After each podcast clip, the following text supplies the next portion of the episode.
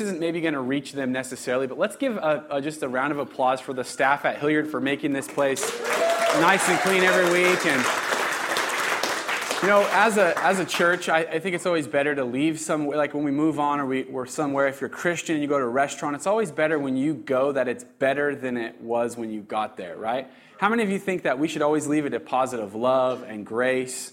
And kindness. And uh, so I just I wanted to thank them. They might not even get this, but we'll call them and say thank you so much. Saeed has been great, our guy out here. So when you walk through, thank you, Mike's reminded me. When you walk through, give Saeed a high five, a hug, make him eat another muffin, whatever you want to do, but just say thank you for being great and tell him to come see us at the movie theater next week. So we're going to the movie theaters next week. It's going to be awesome. I'm so excited. If you saw the kids class in there, you can see why we need to move on because we are bursting at the seams. There are children literally running up the walls in there. And uh, so, also, please thank the, uh, the wonderful kids staff who are uh, serving in that area. You know, kids uh, can be a little crazy. How many of you have children or, or uh, you've seen them on TV or whatever? Let me tell you about my son, Jack. He's two years old. He's, he's the little kid that looks like a, a blonde bulldozer running around after church. And Jack uh, is being potty trained. And potty training is, is basically the same thing as boot camp or basic training. It's that difficult uh, for the parents. And uh, Jack is being potty trained, so he was spending some time on the toilet, you know, figuring it out. And uh, just all the details I'm going to give you. And uh, Evie comes running into the living room and says, Jack made the toilet go everywhere. what? so we run in there, and water is flooding out of the toilet. So of course I, you know, spend the crucial 30 seconds yelling at him before dealing with the, uh, uh, the problem. So we get all the towels in our house and we're, you know, trying to mop up all this water and I'm spending about a good 20 minutes working the plunger, trying to make the, the toilet unclog and, you know, it overflows another time. Uh, and so we deal with that whole thing and we take all these wet soaking toilet water towels downstairs and you're like, what does this have to do with the message? Nothing. It's just a funny story. We take all these towels downstairs, and Evie comes running down the stairs and says, Jack is putting the clothes thing. You know, kids never can tell you what it is. They always have to circle the wagons on what they're trying to tell you. The, the hanger of the clothes, the, the clothes hanger. Yeah, that. What's he doing with it? He's putting it in the fan. So he had turned on a fan. He was putting a clothes hanger in the fan. He's butt naked upstairs, you know, because he. so I run upstairs, Jack, you know. So kids, yeah. And, uh, and, and, that's not all. You know, he put a marshmallow in the toaster this week and turned it on. Uh, then I go downstairs to my office and I have uh, a lot of nice uh, music studio equipment in my office downstairs, and there was water on it because the toilet had leaked through the ceiling and leaked onto my studio. And that's when we got to practice the great. We talked about bigger grace last week, and God has been testing me on grace. I love my kids. And uh, we're, we're raising him up into champions, and someday he will be able to use the toilet on his own without flooding our house. Can I get an amen? Amen. amen. Well, we're finishing up a, a five week series we've been in called Bigger. And we've been talking about having bigger faith in a bigger God, a God who's bigger than every challenge, every circumstance. And the, the tagline for this series has been We need to elevate our perspective of God. Somebody say the word elevate elevate. We want to, whatever, wherever we see God and however we see God, I guarantee you that your vision of God is too small. God is bigger than how we see him right now. And so I, I was, you know, our prayer is that every single week that we come and talk about this topic, that we would leave with an elevated perspective of God. And as we finish up this week, and I thought it was fitting for the, the, end of this series, and as we transition to move to the movie theaters, I want to talk about the topic of vision this morning and talk about having bigger vision. I really believe that that when you have an elevated perspective of God, when you lift up your eyes and begin to see the majesty and the wonder of God, the power of God, the incredible, magnificent awesomeness is that even a word? We're going to use it. The awesomeness of God, that it will lead you to have an elevated vision for your life. An elevated vision for your life. You see, I don't know where you, where you come from, I don't know what your family situation was like, but I know that the world has a way of pushing our noses into the mud. Come on. That you, you go through, oh, I had a marriage and, and it didn't work out, or my, my kids, or my job, or my upbringing, or my, whatever, whatever you're at in life, that life has a way of kind of pushing our head down. And what that does is it limits our vision of life to see, you know, this is all that I can see. This is the only place that I can end up. I could only make $14 an hour because that's my limitation. Or I could only ever uh, maybe lead a small group. That'd be the top thing that I could do. I could never be a church planter. I could never be a missionary. I could never start a business because your vision is down from whatever circumstances in life. Even if it's just internally, you have a small vision. But we serve a God who the Bible says is the lifter of heads which means God puts his, his, his hand of love on your forehead and he, he lifts you up and he says, Look, there's more. I want you to see that life can be more than just getting by or getting ahead or getting even. God is the lifter of heads. Come on, he wants to lift up your vision to see that he can do something incredible. God can do some, some extraordinary things through ordinary people who believe in a God who is bigger. And so, bigger vision is what I want to talk about this morning. And I want to say one thing to you as we get going here that Bigger vision starts with seeing what you don't see. You say, what does that mean? That sounds like preacher talk. You're just talking out of both sides of your mouth. Well, you know, it's actually possible to see but not see. When I was uh, uh, 21 years old, I got LASIK surgery. You familiar with LASIK? It's freaky. They take a little razor blade and cut your eye, and then they pull it back, and then they use a laser beam and they correct your vision. It's totally freaky, but it takes like five minutes. Actually, it's really simple. But I had LASIK surgery and it was amazing because I remember being, you know, somewhere, I think I was took a vision test and, and they're like, Can you read the letters? And they all looked like Russian to me. And I'm like, Why did you give me the Russian version? They're like, This is English. These are, you know, English letters and you should be able to read it. And I'm like, I can't. And I, and I knew all of a sudden, you know, I, I need corrective lenses. And I went and got glasses. And I remember when I got glasses that it was incredible because I could see what I couldn't see. I could see before, but I didn't see clearly. I didn't see accurately. And then later on, I went and got LASIK surgery, and it was even more profound the difference that happened. I remember the day after I had my LASIK, they kind of put the blindfold on you because they want your eyes to heal uh, after that uh, this procedure. And I woke up the next morning and I took that off and I went outside, and it was incredible because I now saw what I did not see, even though it was there all along.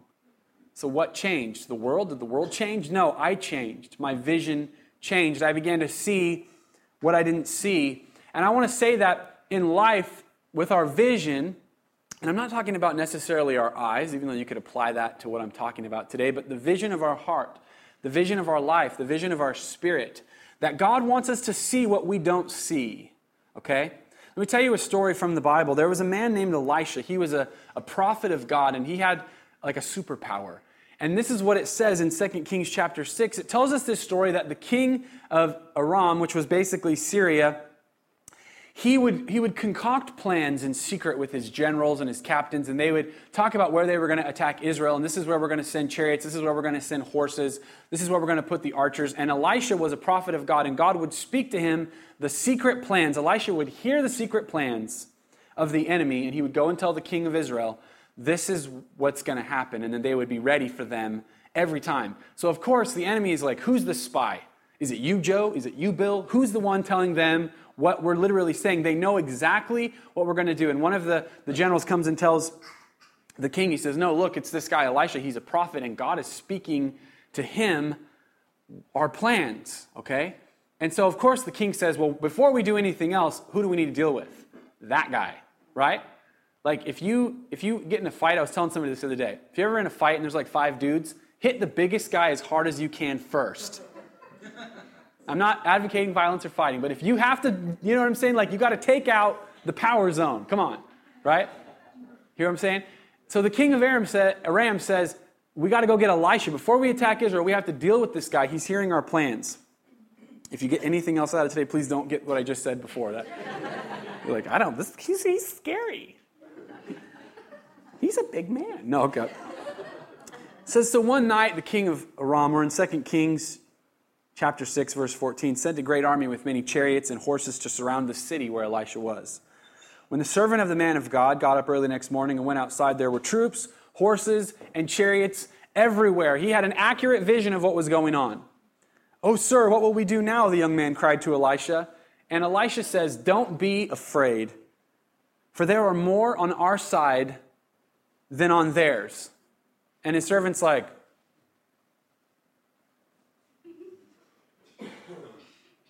uh, No, there's not. There's two of us. There's an entire army surrounding the city. You're smoking crack. Elisha, what's going on? You're, you're crazy. But Elisha could see what the young man didn't see. And he says this, key in on this right here. Then Elisha prayed, O Lord, open his eyes and let him see. Now, this guy didn't have a problem with his natural vision. His natural vision was perfect. He saw the army all around. But Elisha says, Oh Lord, open his eyes and let him see. And it says, The Lord opened the young man's eyes, and when he looked up, come on, when he looked up, when he looked up, it says, he saw that the hillside around Elisha was filled with horses and chariots of fire. Fire. Like, thank you, Lucas. This is like awesome. The armies of God, the angel armies, Elisha could see what they could not see. And Elisha prays, and all of a sudden, boom, that, that entire army is struck with blindness. God was there. The prayer that our, our prayer today as we go is God, open my eyes to see when, when I look up, when I look at the Lord, when I elevate my perspective of God, God is going to give me vision. He's going to let me see what I do not see. Let me just tell you right now today that maybe you see the circumstance in front of you. Uh, I, I, don't. I have this much money. I have five hundred dollars, but rent is seven hundred dollars, and it's due on Tuesday. And there's a gap between what I have and what I need, and that's what you see, and you see right. But when you begin to look up and say, "God, I put my faith and trust in you," God is going to elevate your vision, and you're going to begin to see what you do not see you are going to begin to see what you do not see. God wants to give us bigger vision. I want to tell you today, God wants to show you something today. God wants to open your eyes. Our prayer is, God, open my eyes to see because there is more going on than we may realize right now. Right? This reality that we observe around us is not everything that there is. There's a spiritual realm, there's more going on than what we see. And I believe that God wants to give every single person in this room what I call a GSV. And I told some people what this was earlier.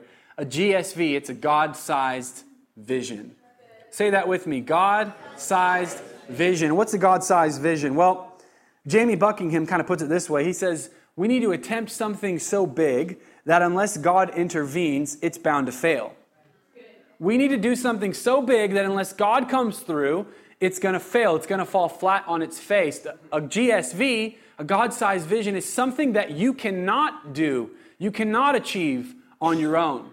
Somebody says, Well, I have my 13 perfect steps that I'm going to go through, and I, I, will go from working here to here and marry this person at this time in my life, and here's my five year plan and my perfect 13 year steps, and it's totally achievable in your own strength. That's not a GSV.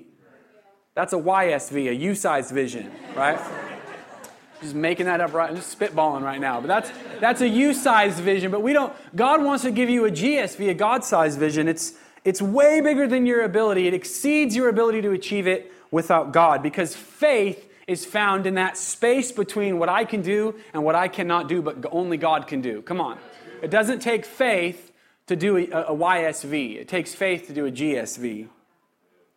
And bigger vision, seeing what we don't see God revealing what He wants us to do and giving us that God sized vision, it's a byproduct of bigger faith in a bigger God. It's a recipe for success. When I have an elevated perspective of God and I put my faith in that picture of God, I put my faith in God, that coming together, that, that meeting point creates big, huge, God sized vision where ordinary people can do extraordinary things because of a bigger God who's working through their life of faith as they're following him.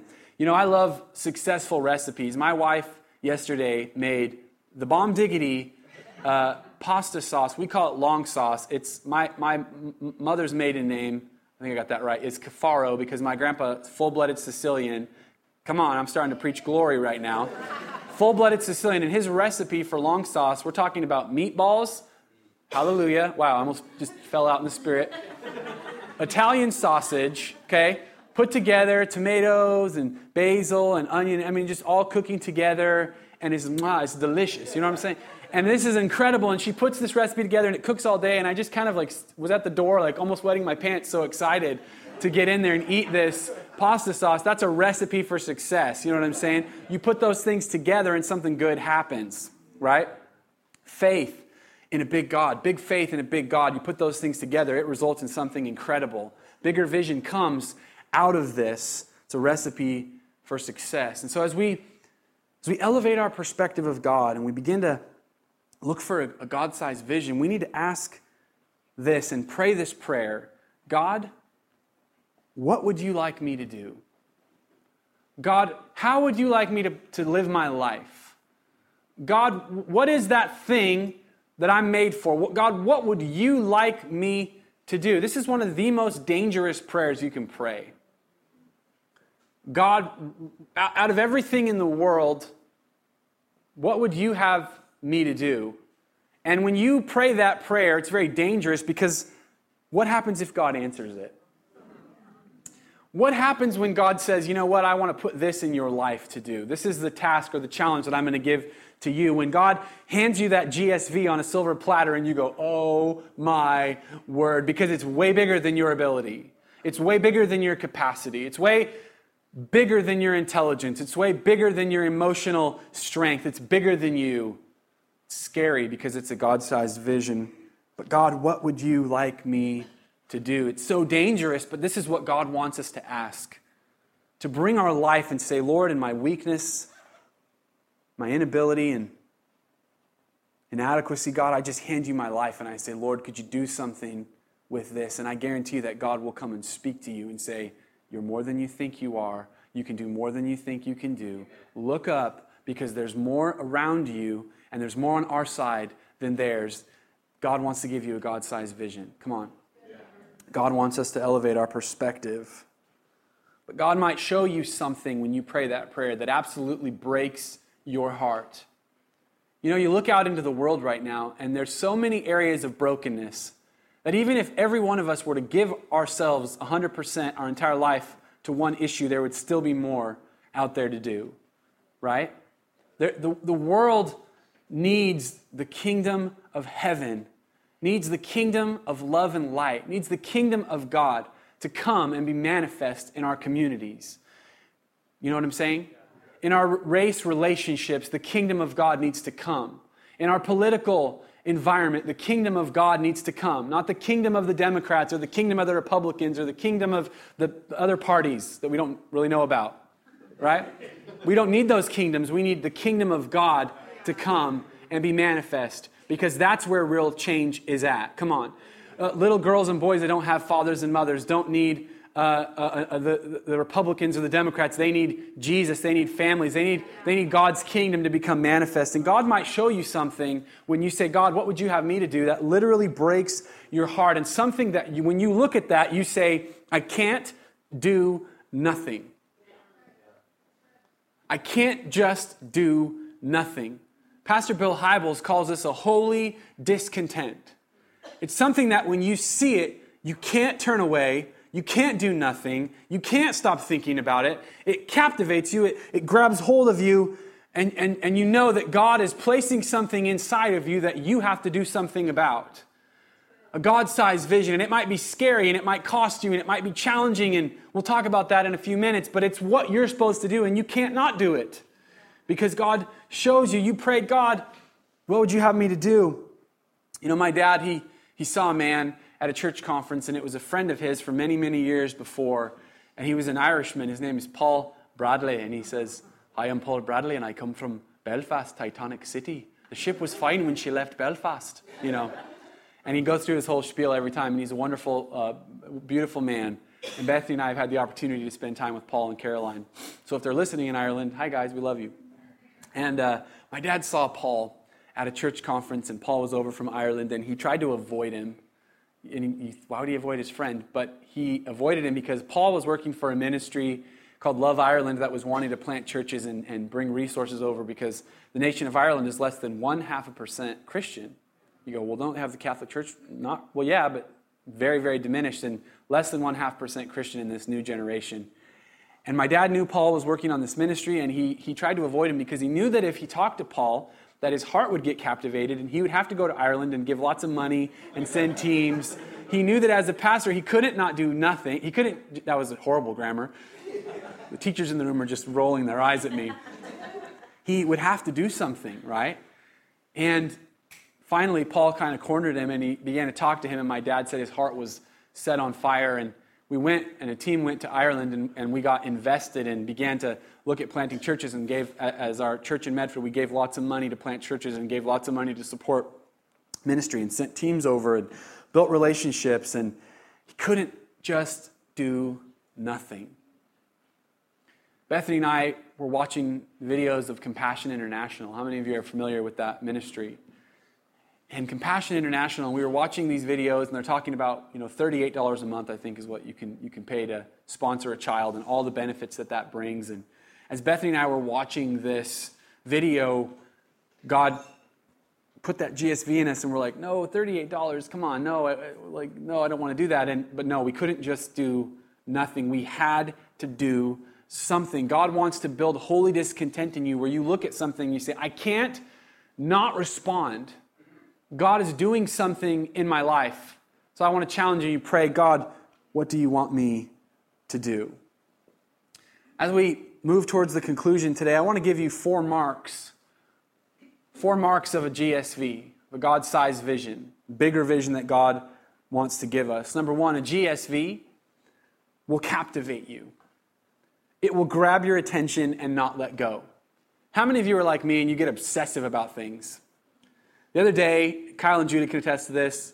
I was getting not the amount of internet speed that I was supposed to get from Comcast. We, we like to joke about Comcast that like it's the devil's enterprise on the earth. You know, if you deal with customer service and if you work for Comcast, we love you. But anyways,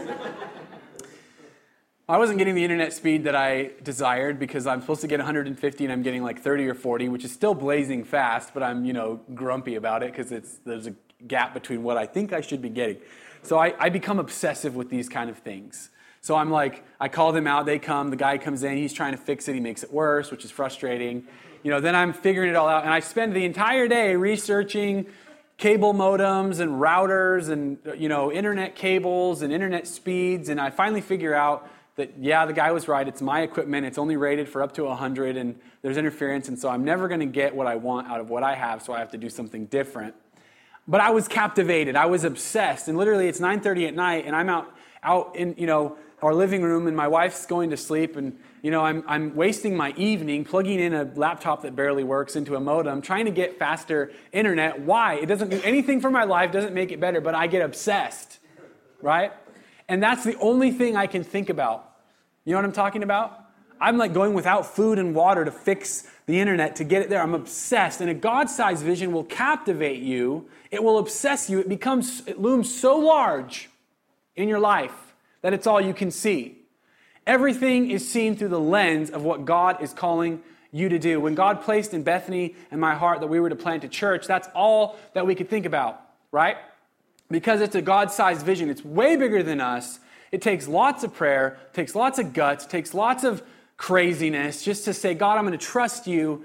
But it looms large. It will captivate you. It will grab hold and not let go.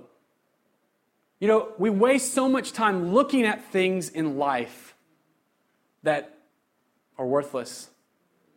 And God wants to show you something that will be way bigger and way better than maybe what you're currently living for.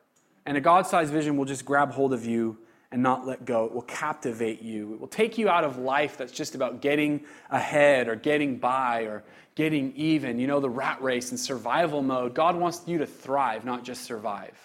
This vision will captivate you. And you know, when you're following Jesus, He's going to lead you to the things that He cares about. When you're a follower of Jesus, it's not just He's not just going to lead you to all the nice neighborhoods. No, He's going to bring you to places that people need hope and life and joy. Come on, somebody. You'll encounter this powerful, holy discontent. You'll see a God sized vision of what could be and what can be if you will partner your faith with a bigger God to see the world begin to change. Because when God wants something done in the world, he goes through a person, right? There's this, this fancy theological word, it's called incarnational. It means literally in Latin, in meat. God wants to, he, he works through people. When he wanted to save the world, he put himself into human form in Jesus and he incarnated himself and he, and he brought life and hope into the world. When God wants to change a neighborhood, he, he puts a, one of his followers there and says, it's, Here you are now. People say, Where's, Where's God? He knows my address. And then somebody comes and knocks and says, Will you come to church with me? He, he was looking for you. Do you understand? He incarnates, He puts Himself. God wants to incarnate Himself through us. He wants to work through us as His church, as His hands and His feet. And His vision will captivate us. Number two, it will challenge you. How many of you like love to be challenged? There's always those, those weirdos like Philippe, you know, who just wants to climb mountains and travel all around the world and eat things with weird stuff sticking out. You know, right? He likes the challenge. He skydived. Is that the right? Skydove. Yeah, whatever. Some people love challenge. I personally don't love challenge. Somebody's like, hey, you want to go climb that mountain? No, I'm going to watch it on National Geographic. hey, Jake, you want to eat the world's largest hamburger? Okay, I'm down for that challenge, yeah. But the God sized vision will challenge you because it's a, beyond your ability without God. You know, today some of us are going to go help our friends Matt and Jen unload their moving truck, and I pray to God they don't have a piano. Because my mom had this, you have two pianos. We're not going, we're out, we're out. We're all out. My mom has this beautiful Baldwin upright grand piano that literally weighs more than the Empire State Building. And I remember having to move this many times as a, as, a, as a young man with my friends, and you literally could not move this piano by yourself. It takes like at least four to six dudes, right? Or Chuck Norris, and maybe he could do it. But it, it was incredibly challenging. The vision that God wants to place in you and, and show you is way beyond your ability to do by yourself. It's going to require others, it's going to require God, it's going to challenge you, it's impossible without help. But you know, Hebrews chapter 11, verse 6 says it's impossible to please God without faith. You, you have to believe that when you come to face that challenge, you got to put your faith in a God who is bigger than every challenge, every circumstance. But that God sized vision is going to challenge you at a deep level. If it's not challenging, it's probably not God, it's probably you. It's a YSV. Because a GSV is going to freak you out. It's going to challenge you at a core level. You're going to have to grow and get stronger in prayer. You're going to have to grow and get stronger in the Word. You're going to have to grow. Maybe watch some. Maybe watch a little less Netflix and spend more time in God's Word when God challenges you with the vision He wants to give you. Number three, it's going to cost you. Uh oh, I'm out. Right? It will cost you. How many of you have experienced that when you follow Jesus, it costs? Right? Oh, but I heard salvation is free and, you know, God's love is free. Absolutely. To get in on it, totally free. To walk with Jesus, it costs you something. Jesus said, you got to take up your cross and follow me every day. Die to yourself every day. It costs you. It costs Jesus to die on the cross for us and to save us from our sins and to pay the ransom price. There's a man in the Bible named Nehemiah. Nehemiah was the cupbearer to the king of Persia. He had a choice position, right? This would be like being Bill Gates' personal secretary or something. You're probably making 300K a year, uh, you know, all your expenses paid. You're doing very well, right? This is Nehemiah. He's the cupbearer to the king, literally was the king's most trusted servant uh, in, a, in, a, in, a, grand worldwide empire, just an incredible position. And God puts a holy discontent inside of him and says, Nehemiah, look at Jerusalem. And Nehemiah thinks about Jerusalem and he realizes the wall is down. People are mocking the city uh, of Jerusalem, mocking uh, the, the house of God and God's dwelling place on the earth. And Nehemiah gets a holy discontent and he says, I can't just sit here and sip wine for the king and have the king's ear and live in Persia. I have to do something about this. And he says, King, and this could cost him his life, but he says, I, I need to go. And then he goes to Jerusalem, and everybody there is perfectly happy and content. They all jump in to help him. No. People are like, What are you doing here? You have a hidden agenda. I'm not helping. If you don't let me do what I want to do, then I'm not. It, it's a huge mess. But Nehemiah couldn't. He couldn't just do nothing. And so he went there. He was captivated. It challenged him, but he went, and it cost him so much. Listen what it says in in scripture here, book of Nehemiah. For the entire 12 years I was governor of Judah, from the 20th year to the 32nd year of the reign of King Artaxerxes. That's fun to say. Neither I nor my officials drew on our official food allowance. So Nehemiah couldn't take what he should have gotten, or he didn't take it. The former governors, in contrast, had laid heavy burdens on the people. They took a daily ration of food and wine. They took their 40 pieces of silver. Even their assistants took advantage of the people. But because I feared God, I didn't act that way. I devoted myself to working on the wall, and I refused to acquire any land. In other words, I gave my life to God's thing and didn't take care of my thing. This is a big thing for Americans. Let me just tell you right now. We like to go, well, when I finish with my thing, that the leftover goes to God. No, no, no, no, no, no. A God sized vision, a person who sees God and is living following Jesus into the world, they're not going to put themselves first and God second. They're going to put God first and themselves second. Why? Because when you put God first, you get the benefit of what God wants to do in your life. You see that happen. If you put yourself first, you're going to miss out on what God wants to do. Come on, I'm talking to somebody here today. Oh, well, God gets my leftovers. Just think about how that would work out. I don't come to Bethany and say, hey, honey, I had a nice meal. Here's my leftovers. Right? That would not be good unless I went somewhere nice and she was at home. Then she'd like those leftovers. But when we go out to dinner, I don't get myself, let's say our budget's $25, so I get a $23 meal. Oh, hun, here's the $2 for you to get a side of fries. Right? No, no, no. That's not how it works. Love there's value there in our relationship. She gets the best, gets the first. That's how it should be. Come on. With God, though, why do we act like, well, you know, man, I really, I did really well. Oh, God, I think I have 10 cents left over for you. You know what I mean? God, oh, you know, I, I spent my whole week, I was able to watch all of the new Netflix releases, right?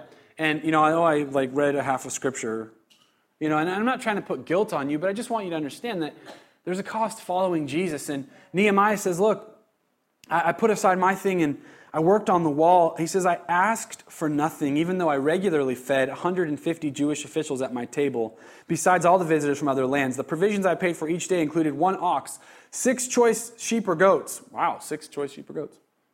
And a large number of poultry. And every 10 days we needed a large supply of all kinds of wine. Yet I refused to claim the governor's food allowance because the people already carried a heavy burden. He says, Remember, oh my God, all that I have done for these people and bless me for it. Nehemiah had an understanding that God's vision for his life was going to cost him personally.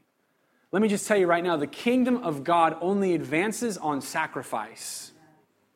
If you think, oh, you know, here's Joy Church and we'll come together, we'll go to the theater and eat popcorn and it'll just be la la la, it'll never cost us anything. No, it's going to cost. If we want to see God's kingdom advance in the city, it will cost us our time.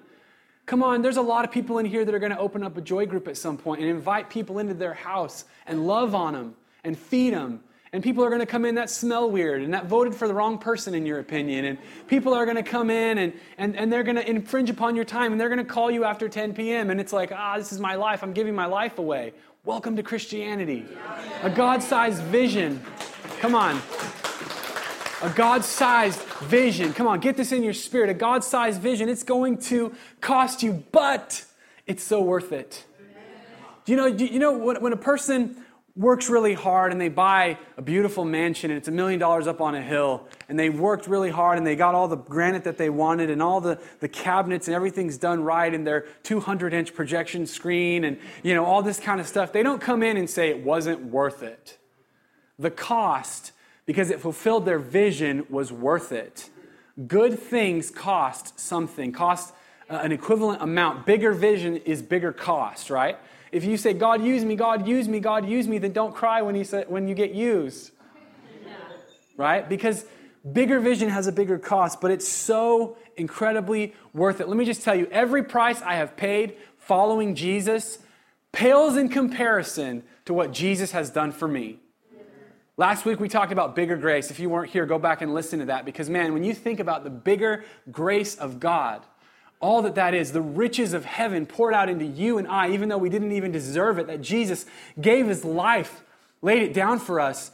No, nothing I do for God equals what he did for me. And I count it all joy. I can say, like Paul, everything else is rubbish compared to following Jesus. There is fulfillment in following Jesus. Come on. And lastly, mark of a GSV, a God sized vision, bigger vision and a bigger God. It will compel you.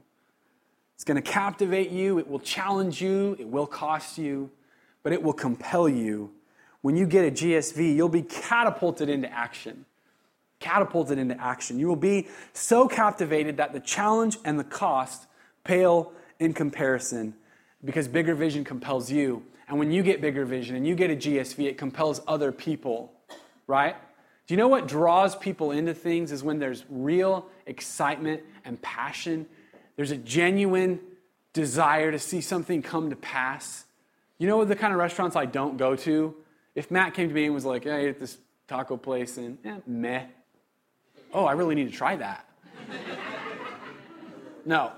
I like when people talk about tacos and they're like, these tacos literally melt portions of your spine. These tacos are like putting gold nuggets in your mouth that suddenly taste like heaven. I mean, like, you know what I'm saying? They just go to a whole nother level and it's exciting. It's like infomercials. But wait, there's more. You know, it slices, it dices, it, it it's a cellular telephone, you know. And, and there's excitement. What does it do? It draws you in. Let me tell you that a God sized vision, it's going to compel you to action. You're going to jump into action you know, you're not going to wake up in the morning like, Ugh. you're going to jump out of bed, freaking out like somebody thinks you're on drugs because your eyes are going everywhere because you are compelled into action when God puts a GSV inside of you. Come on. You begin to see what other people don't see, and you start talking crazy like, you know what? I think we could adopt 100 children in our church. Do you know there's orphans in our city? Come on. Come on. I was just talking to a family this week that has a big heart for this. There's orphans in our city, and Jesus said, Go and, and, and feed the hungry and, and take care of orphans and widows. Come on. Do you believe that God could use our church to, to save orphans in this city? Maybe there's people in our city that don't have food and don't have, and you go, well, what's the church going to do? That's us. That's what, what, are, what am I going to do? Come on, right? We always want an organization to do something. Organizations don't change the world, people change the world people that get a God sized vision, that get holy discontent, that say, God, I, am going to I'm gonna, I'm gonna be captivated by this and, and challenged. And even though it's costly, I'm going to be compelled to do something. God wants you to see what you don't see. He wants to give you bigger vision today. Come on, somebody. Come on, somebody. God wants to fill you with a God sized vision that will literally fill your sight. God wants to do incredible things in your life extraordinary things with ordinary people, and God wants to do an extraordinary thing with our church. Next week, we're going to the movie theaters. Next week, we're going to be right in the middle of the city where 60,000 people a month go to those movie theaters. And I believe in my spirit, right down to my toes, I believe that God is going to use us to see thousands of people transformed in our city. And wait for it, that's not our GSV, because we can do that, okay? God wants us to see thousands of people transformed in our city, but God wants us to plant thousands of churches around the world, which that is a GSV. That we want to make disciples that make disciples. We want to be the people that, that it costs us, that we give sacrificially, that it's not just about us and our families and our community, but God says, I can do something extraordinary that in this church, in the city of Eugene, that could have an impact across the entire world, that gives millions and millions and millions and millions of dollars out of our community to world missions, to see the hungry fed across the world, to see orphans adopted, to see widows taken care of. Come on, that the heart of Jesus would come out of our church, that when people come into our church, they, they go, it's not just about here, there's more. And they could absolutely not do this vision if God were not there. I never want it to be said about our church that we did it. It should always be said, God did something here. Come on, it should always be said that God did something here.